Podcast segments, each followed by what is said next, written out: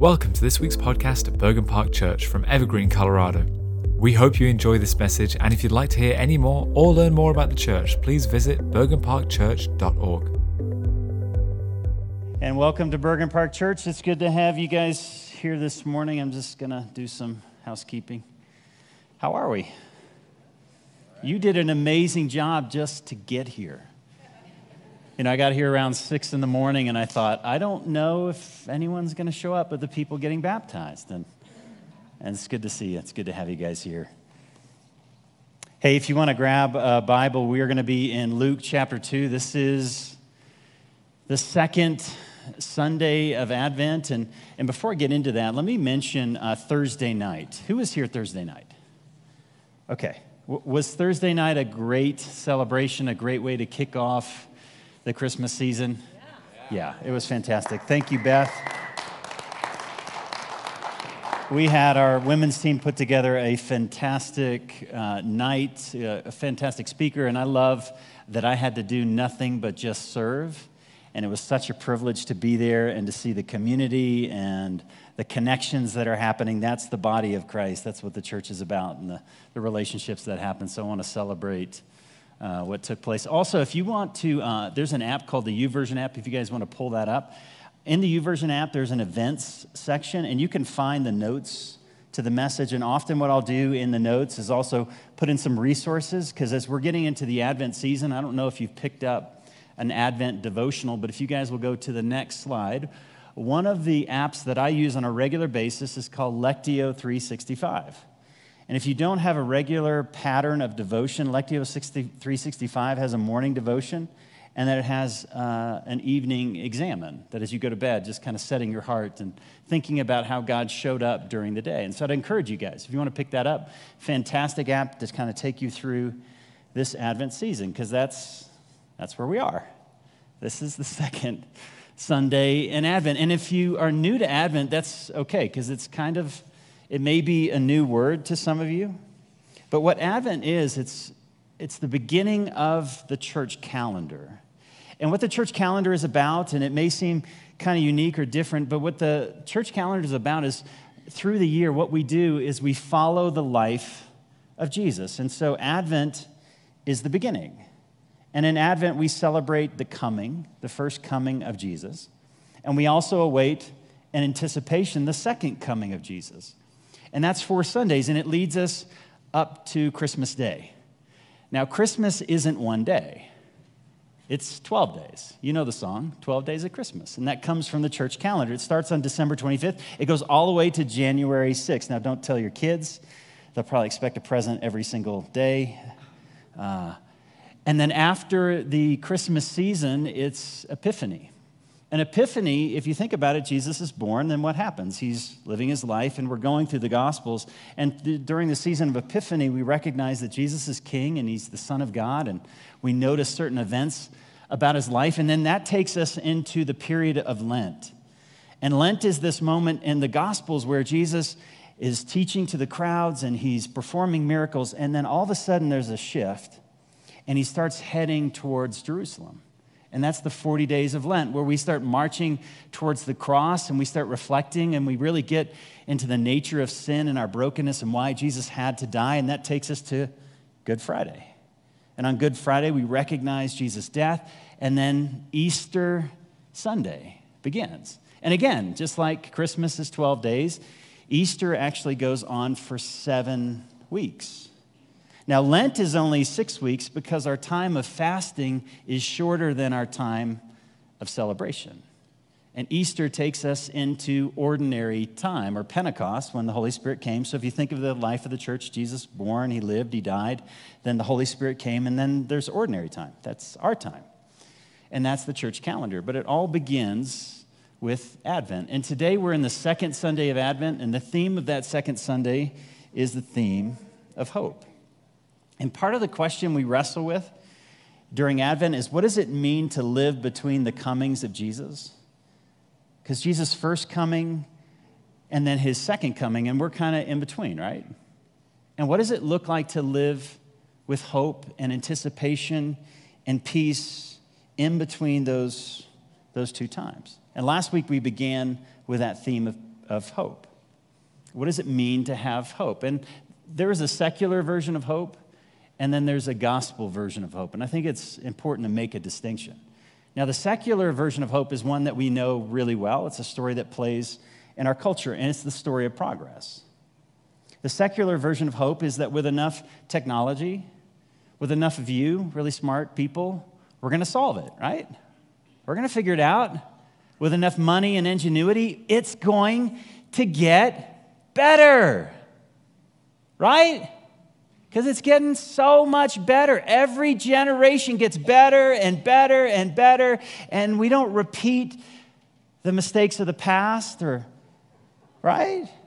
And we don't think the way to solve problems is to yell at people and to get a whole bunch of people that hate a whole bunch of people. And that's how we're going to bring peace on earth and goodwill towards men, right? Because as human beings, we figure this stuff out. And that's the theme of progress. And you may have said this I can't believe in 2023 we're still dealing with. That's the myth of human progress. But the gospel says we forget. Why? Because we're human. We forget the lessons of the past. We forget what happened 50 years ago. And so, what begins to happen is we repeat the same things. And you know, when we read the New Testament, I used to read these stories and how people divided around silly things like food sacrificed to idol. How, idols. How stupid is that? And then we went through COVID. And I'm sorry, we divided over some really stupid stuff. Can we be honest about that? When Jesus is our anchor, and yet, that's just the nature of, of who we are, isn't it? That we think we raise things up as more important. And race becomes more important, or political parties, or a certain way of engaging in our culture becomes the center. And we don't ask the question, what does it look like to represent Jesus? But we fall into our own tribes, our own culture, our own way of doing things, instead of walking in the way of Jesus. And so, how do we live? in this in between time, between the time that Jesus has come and yet there's still wars and there's still strife and difficulty. How do we follow Jesus? Well, that's where we're going to go today as we look at this theme of peace. And actually, it was introduced this morning with the first, uh, second candle that was read. Uh, not the second candle was read. Can't read a candle, if you didn't know that. But peace is not about, you know, that peaceful, easy feeling it's not about just an inner tranquility. What peace is in the Old Testament and the New Testament, it means well being. What it really is means to be complete, to be made whole. And, and because of where our hope is, wherever our hope is anchored, our peace grows out of our hope. And so if your peace is shaky, I mean, if you're, I'm sorry, if your hope is, you guys are following me. If our hope is shaky, then our peace is shaky. And that's why hope, uh, peace flows out of hope. But if our hope is solid, if our hope is secure, then we have a well being, not because life is right, because we're about to get into a story where life was not right. It wasn't good. He didn't have peace, this guy Simeon, because everything was lining up. You know, he was living his best life and living to the max, and everything was working out for him. But instead, he saw Jesus. He saw God's fulfillment to his promise. And it brought an inner peace and inner wholeness that enabled him to deal with the difficulties and the disunity and the strife and all that we see in human progress. So let's jump into it. We're going to get into uh, Luke chapter 2. If you want to grab a Bible, pick it up in verse 22. And let me just introduce what we're about to read. So as we read it, you'll start to see these themes. You know, what Luke does so beautifully in his gospel is he introduces us to faithful people of God because in the first century, there weren't a lot.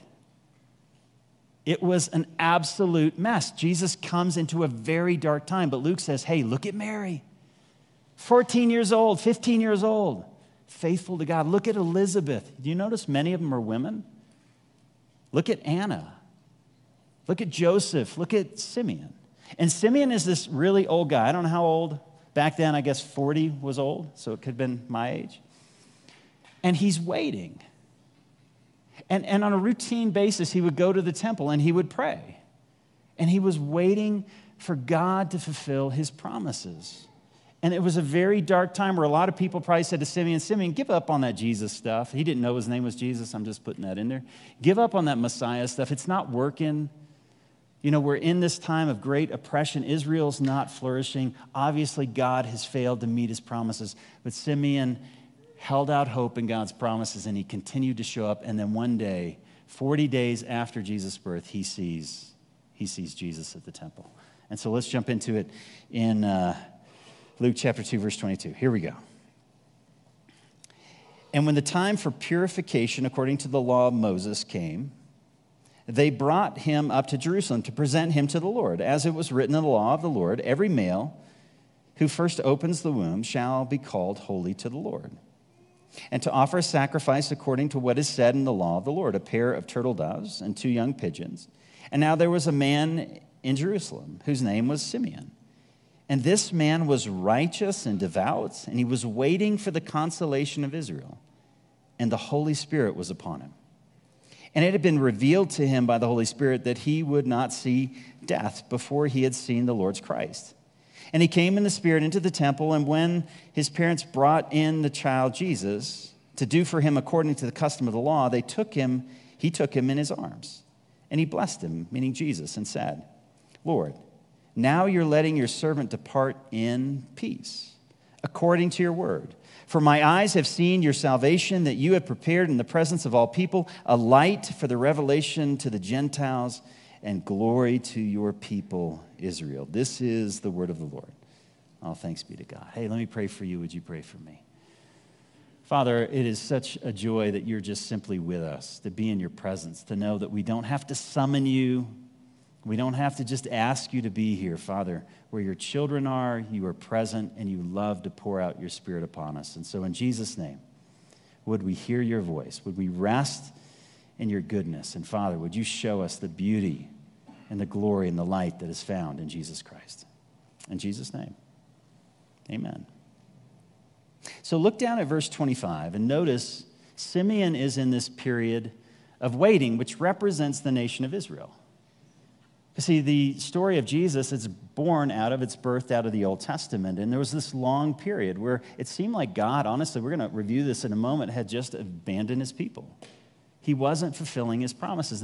And here's a guy, Simeon, who it would have been easy to give up. And maybe you felt that way. Why go to church today? Right? Why read my Bible? Why pray? It's not working. God's not here. He's not powerful enough. I think all of us can wrestle with that. And here he is waiting, and he's coming to the temple, and everything says, hey, hey just give up. And he's waiting for the consolation of Israel. That doesn't sound like a good prize. Because you don't want the consolation prize. And that's not what this word means, but it kind of brings up that idea. Consolation prize is you didn't get first, you didn't get second, you didn't get third, but I guess you showed up, so here you go. But consolation doesn't mean a consolation prize. It means this idea of the comfort of Israel, that God was going to take care of his people. And that's what he's waiting for. God, would you show up? Would you show me that you love me? Would you show me that you care for me? Would you show me that you're real? Because I'm looking around and I'm not seeing it. God, where are you? And notice in verse 26, he's waiting for something specific. He says, I'm waiting for the Lord's Christ. Now, those are two really fat words, I could say. And Lord actually refers to the God of the Old Testament, Yahweh. It's a covenant name. Sometimes in your Bible, it may be actually capitalized. You see that sometimes. And it's a reference to the God, the covenantal God of the Old Testament, the creator God, the one that established a covenant with Moses and Abraham and David, the one that was going to send the Messiah. And then Christ is not Jesus' last name. It wasn't Mary or Joseph Christ. Christ means Messiah, the promised one the promised one who would come and see when the Messiah, the king, would come, this divine figure in the Old Testament, what would happen is he's going to make stuff right. Remember that word peace, which means to be made whole. All of the kings of the Old Testament, that's what they were supposed to do. All the prophets, they were supposed to serve. That's what Israel was supposed to do. I don't know if you realize this. Their role was to make things whole. How did they do? How do we do? They made things divided. They didn't bring peace. The kings didn't bring peace. And so God said, Listen, I'm going to send one who's going to make everything whole. And that was the Messiah. And this Messiah, what he would do is he would judge Israel's enemies, he would establish peace in the land, and he would glorify Israel and raise them up. Now, the challenge is as you start going through the Old Testament, we realize the people that need to be rescued, Israel, also need to be judged because they're just as wicked as everybody else, right? And what did they do? Every time they were in a tough spot, they started running to the powerful nations around them. God, save us. Save us through all of these powerful leaders that are around us. And that's what we kind of do today. We try to find our favorite leader, right? Would you raise up another Messiah that can kind of rescue us? And that's what, it's an old story, guys. Because we think if we get the right leader, right, then we're going to bring peace. And we keep going through the same cycle. And that's where it was. But the people who needed to be judged also needed to be rescued because God loves the world. And so at the end of the Old Testament, we're in this strange place where Israel's just a mess and the world is a mess. And how is God? How's God going to fulfill his promises? And then notice what happens. Here shows up Simeon in this very dark place. And it says he came, verse 27, in the Spirit. And this is going to be an important word. And when the parents, that's Mary and Joseph, right, they're bringing Jesus, this is 40 days after his birth, to do for him, do for Jesus according to the custom of the law. So they're following the law of the Old Testament. And they took him. He took him, Simeon meaning, in his arms. And here's what he pronounces over Jesus as he's looking at him. He says, God, covenant God Yahweh, you're letting your servant depart in wholeness, in completeness. Now, why?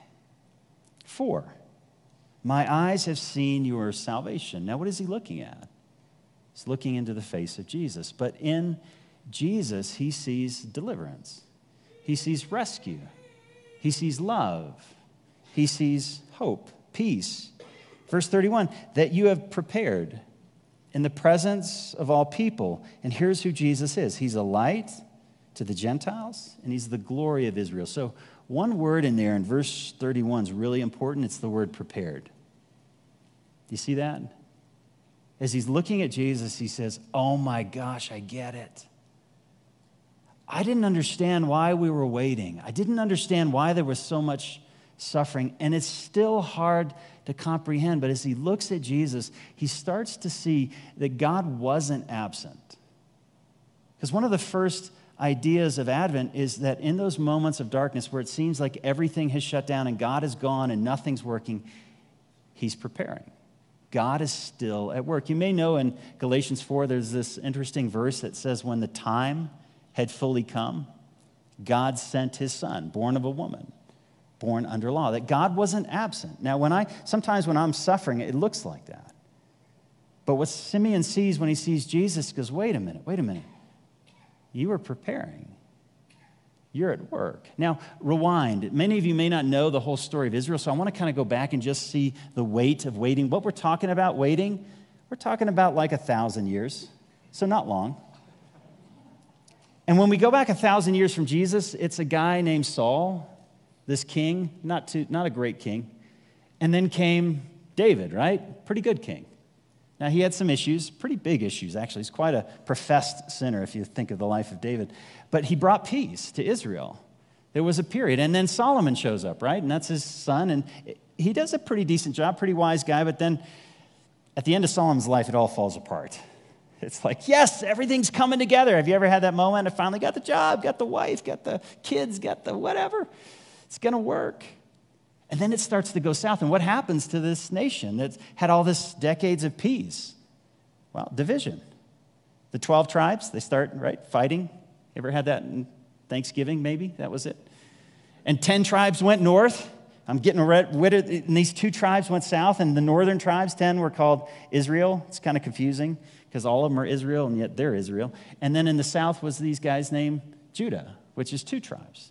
And so now they're separated. And then what begins to happen is all of these nations just start kicking the tar out of them, essentially. First comes the Assyrians, this big, powerful nation, a nation that they were actually kind of trusting. Hey, let's get a pact with the Assyrians. And then when you do, they come in and they kick your butt. That's what happens.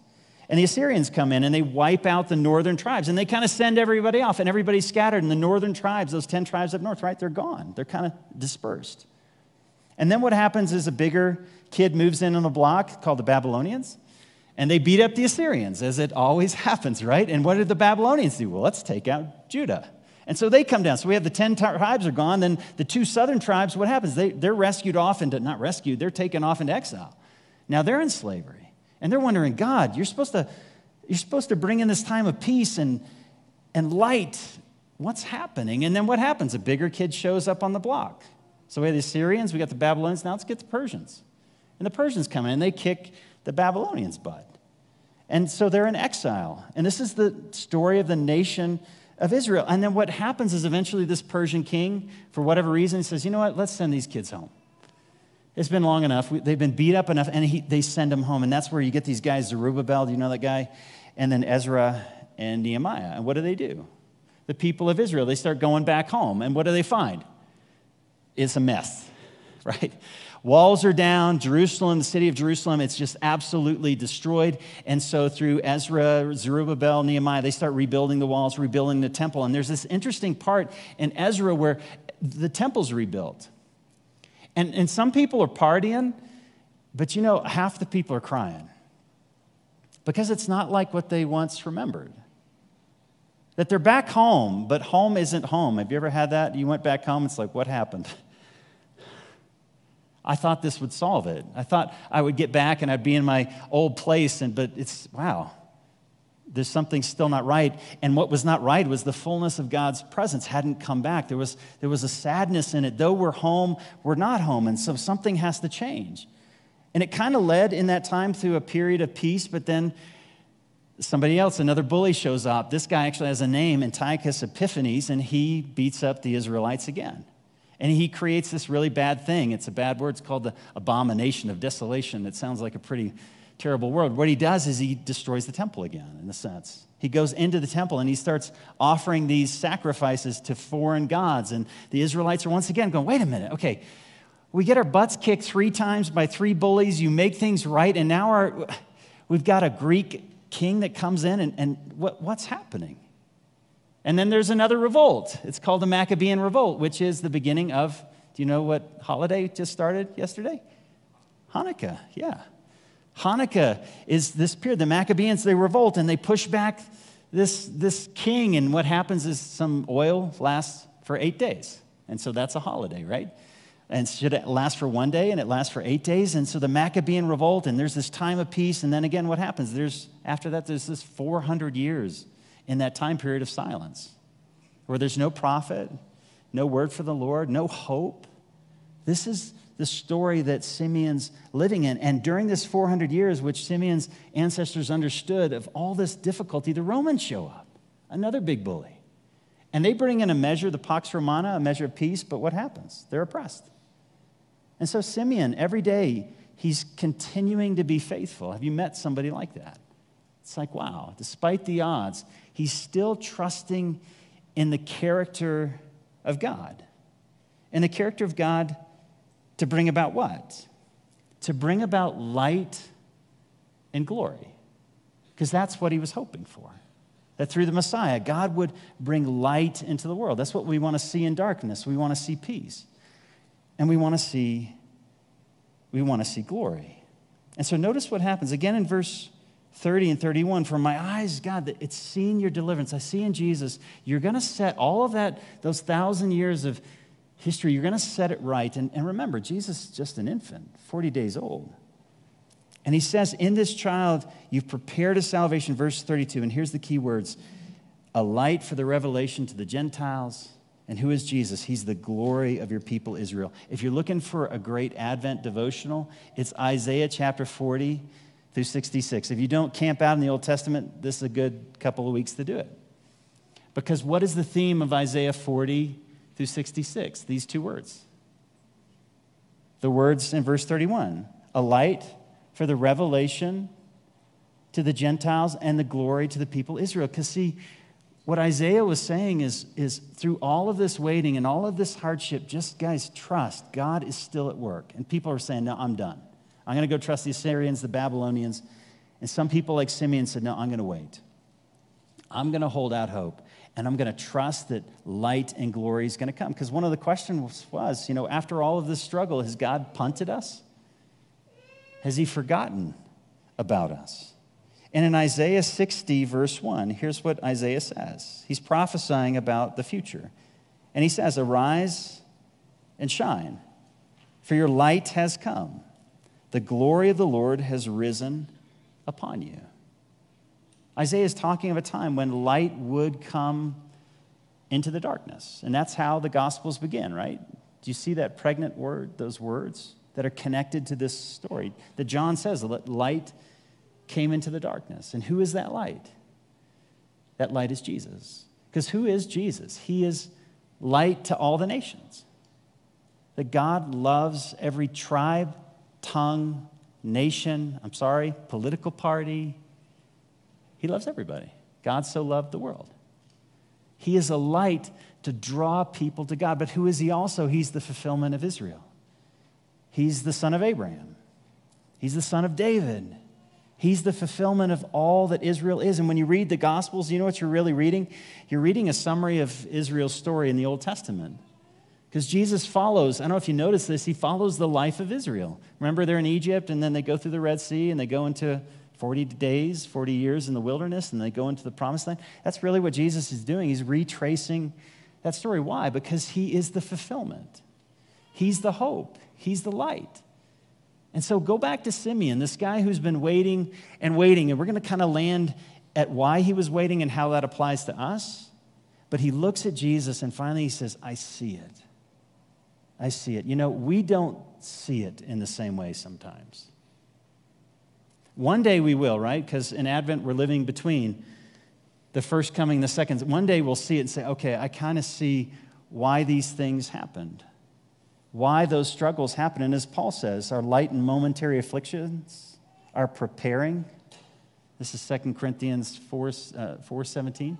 It's preparing for us an eternal weight of glory. Same language that far outweighs them all. And Simeon is waiting, and we're waiting, and we have the privilege of looking back and saying God was faithful, right? We can look at his first coming and say, God was faithful. But how do we see that faithfulness and live today in times like this where we see wars and hardships, and maybe there's division in my family, and maybe there's strife that I can't seem to solve, and hardship and pain, and God, where are you? Well, I think that's where Simeon's life is actually also light and glory. That in this very dark time, Simeon was an anchor. We need Simeons in our lives. They're not very exciting. They're not sexy. I'm sorry. Simeons are not sexy. Annas are not sexy. If your name's Anna or Simeon, I'm sorry. But they're faithful.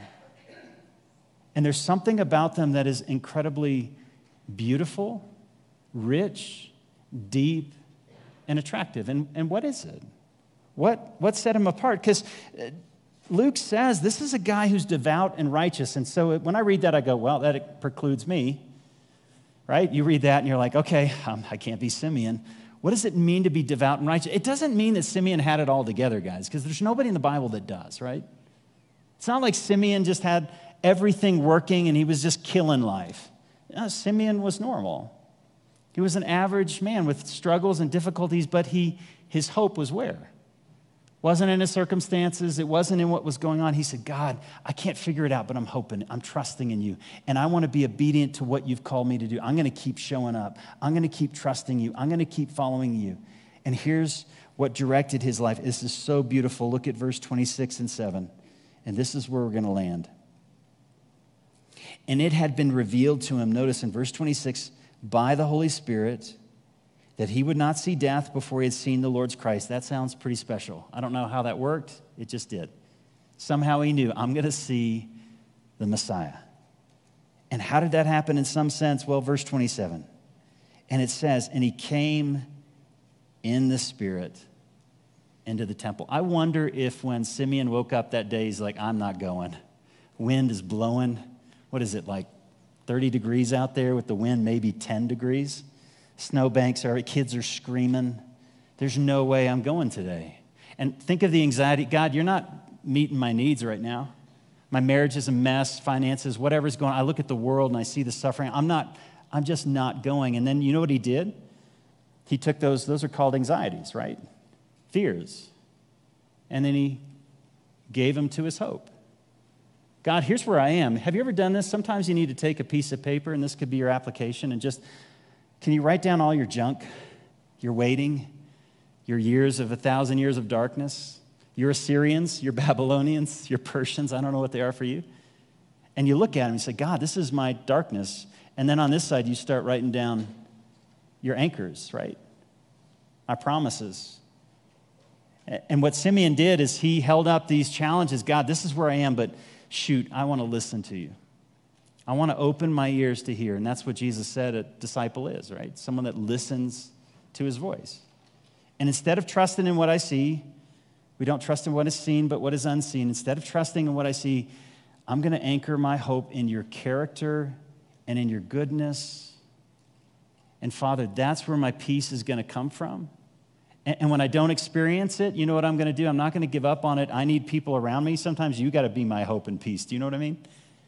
Because sometimes this guy goes off the rails, and I need someone to say, hey, Jason, I, stop looking at that, and would you just look at Jesus? Would you remind yourself of his faith? He loves you, he's with you. Have you had people in your life that would say that to you? And how does that all work? It's by, in those moments in time, just being open to God's voice. And, and that doesn't mean suppressing, right? This, God doesn't want us to suppress our anger, our frustration. He wants us to bring it to Him. Into His presence, say, God, would you teach me? Would you show me? And then, Lord, would you help me to walk in the truth of who you are? And that's what we're supposed to be as a church.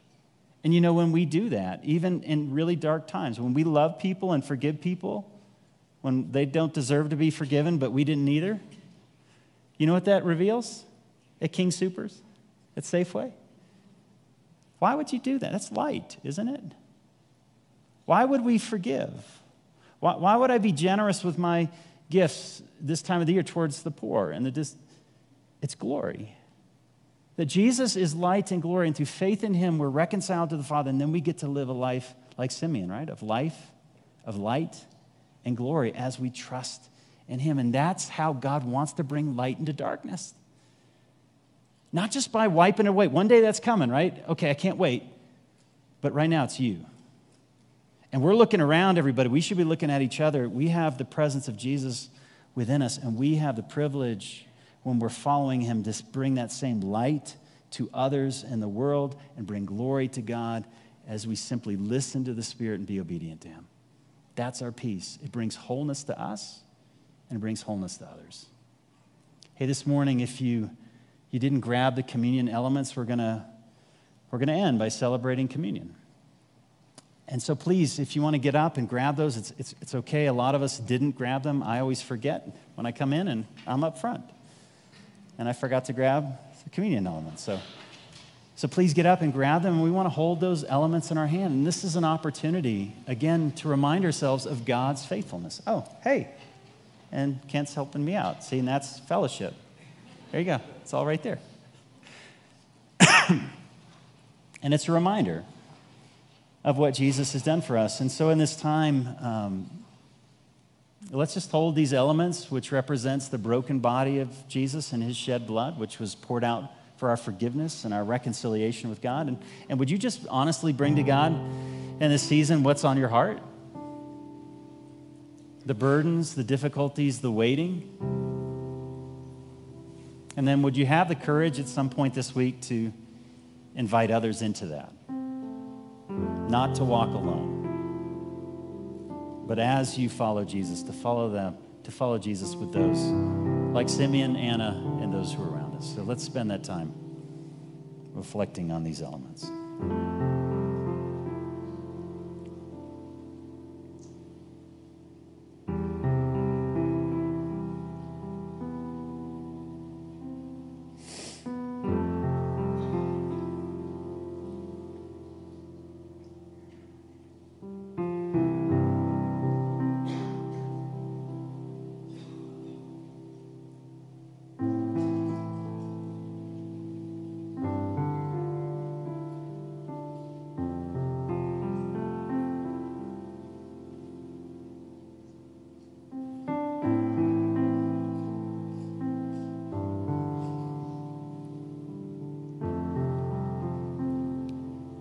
Father, this world, it often tells us to be strong,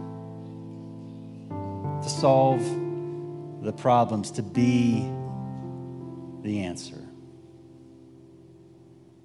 And yet you are the one who is strong. So I can acknowledge that I'm limited.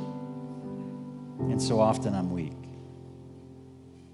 and I don't have what I need to even bring peace into my house at times, or in my neighborhood, or in our country, or in, in the world where there is suffering. And so, where we are weak, Jesus, you are strong. So, would our weakness meet your strength in worship and adoration as the Holy Spirit indwells us? We'd recognize that we have the privilege of listening to you, hearing your voice, Father, getting into your word, being in community so that we might bring that light of Jesus to a world that is hurting and broken and in darkness. On the night in which Jesus was betrayed, he took bread, he broke it, he gave thanks, and he said, Take and eat, for this is my body which is broken for you. Do this in remembrance.